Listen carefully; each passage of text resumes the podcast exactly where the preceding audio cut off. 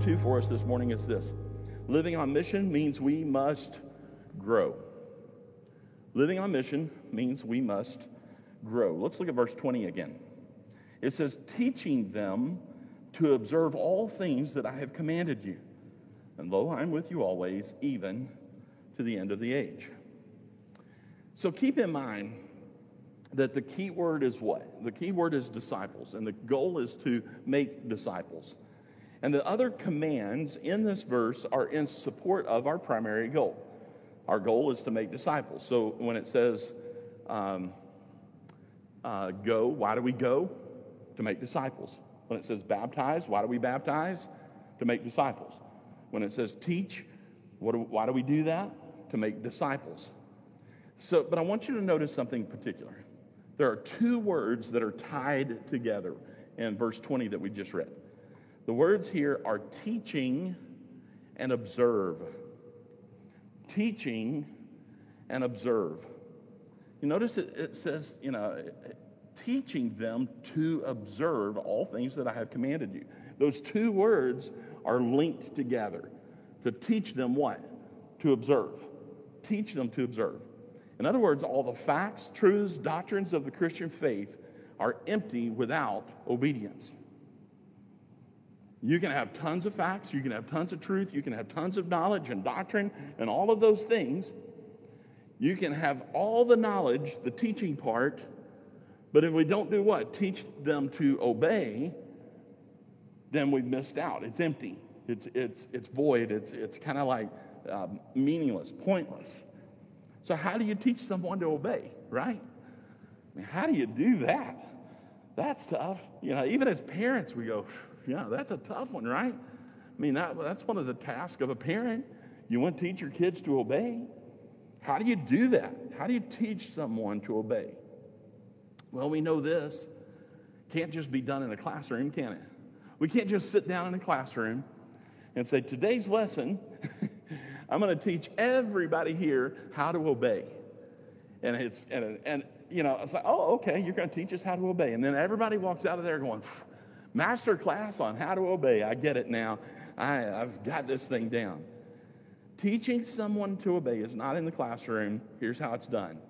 It's done by modeling our own behavior in a life that follows after Jesus. That's how it's done. Never going to be done in a classroom. Never going to be done in just a sit-down lesson on here's how here's how you teach someone. Because we think teach, we automatically think lecture. We think teach, we think classroom setting. We hear that word teach, and we think knowledge. We think educational aspect, but it's bigger than that. We are to teach to obey, and that is best done.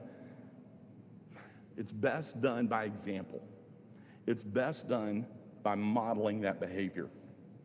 So then the question is, all right, we get that, but what are we to teach them to obey? Okay, I get it. We're not just to, just a lecture. We're not just to give them a lesson on it. You're t- telling us that we have to teach people how to obey, teach them to obey. But what? What specifically? Well, the scriptures make it clear. Everything that Jesus commanded. That's it. Everything Jesus commanded. Now, that's a lot, right?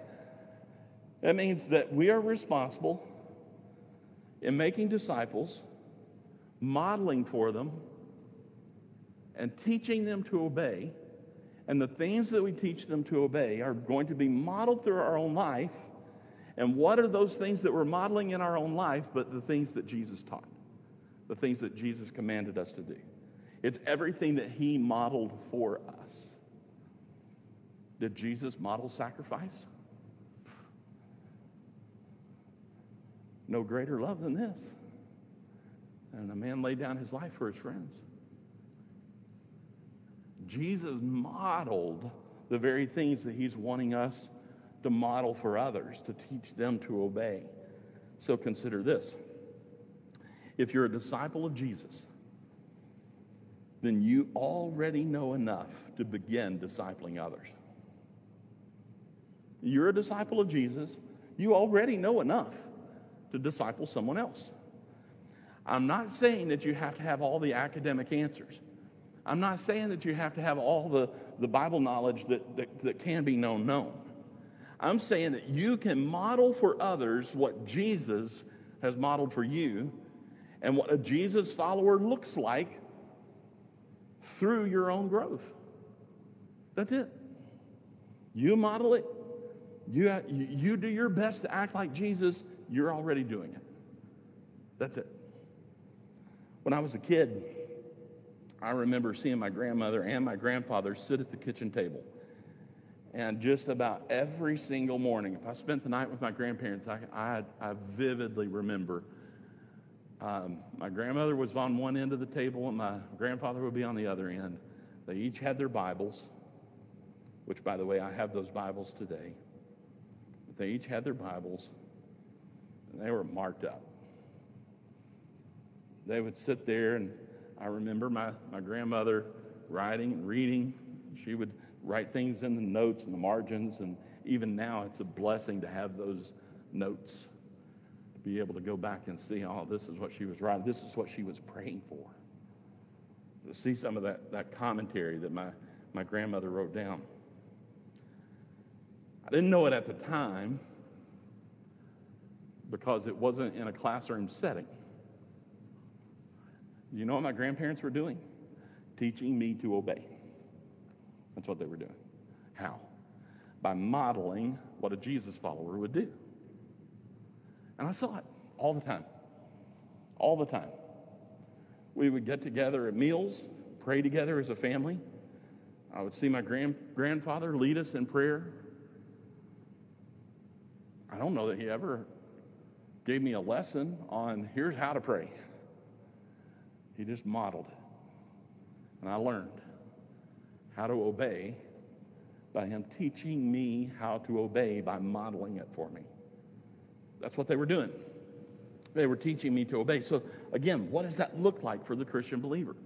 What does that look like for us? How do we, how do we do this? Teaching others to obey begins with modeling our own behavior in such a way that the people see a personal example of Jesus. A real life in the flesh right here next to me, a person who is living life like Jesus would live life. And when we do that, we're teaching others. So let me ask you a question. Where do we learn about all that Jesus commanded them? I mean, not right? That, that what he said? He says, teaching them to obey everything that I have commanded you. Where are we supposed to go to find this information? Where are we supposed to go to find what it is we're supposed to model? We have it. This is it. The Word of God. We cannot grow apart from the Word of God. We cannot grow in our faith. We can't teach others to obey without the Word of God. The Word of God is central to our ability to model Jesus for others. It's the very source of our growth. So I want you to listen to this verse from Psalm one nineteen.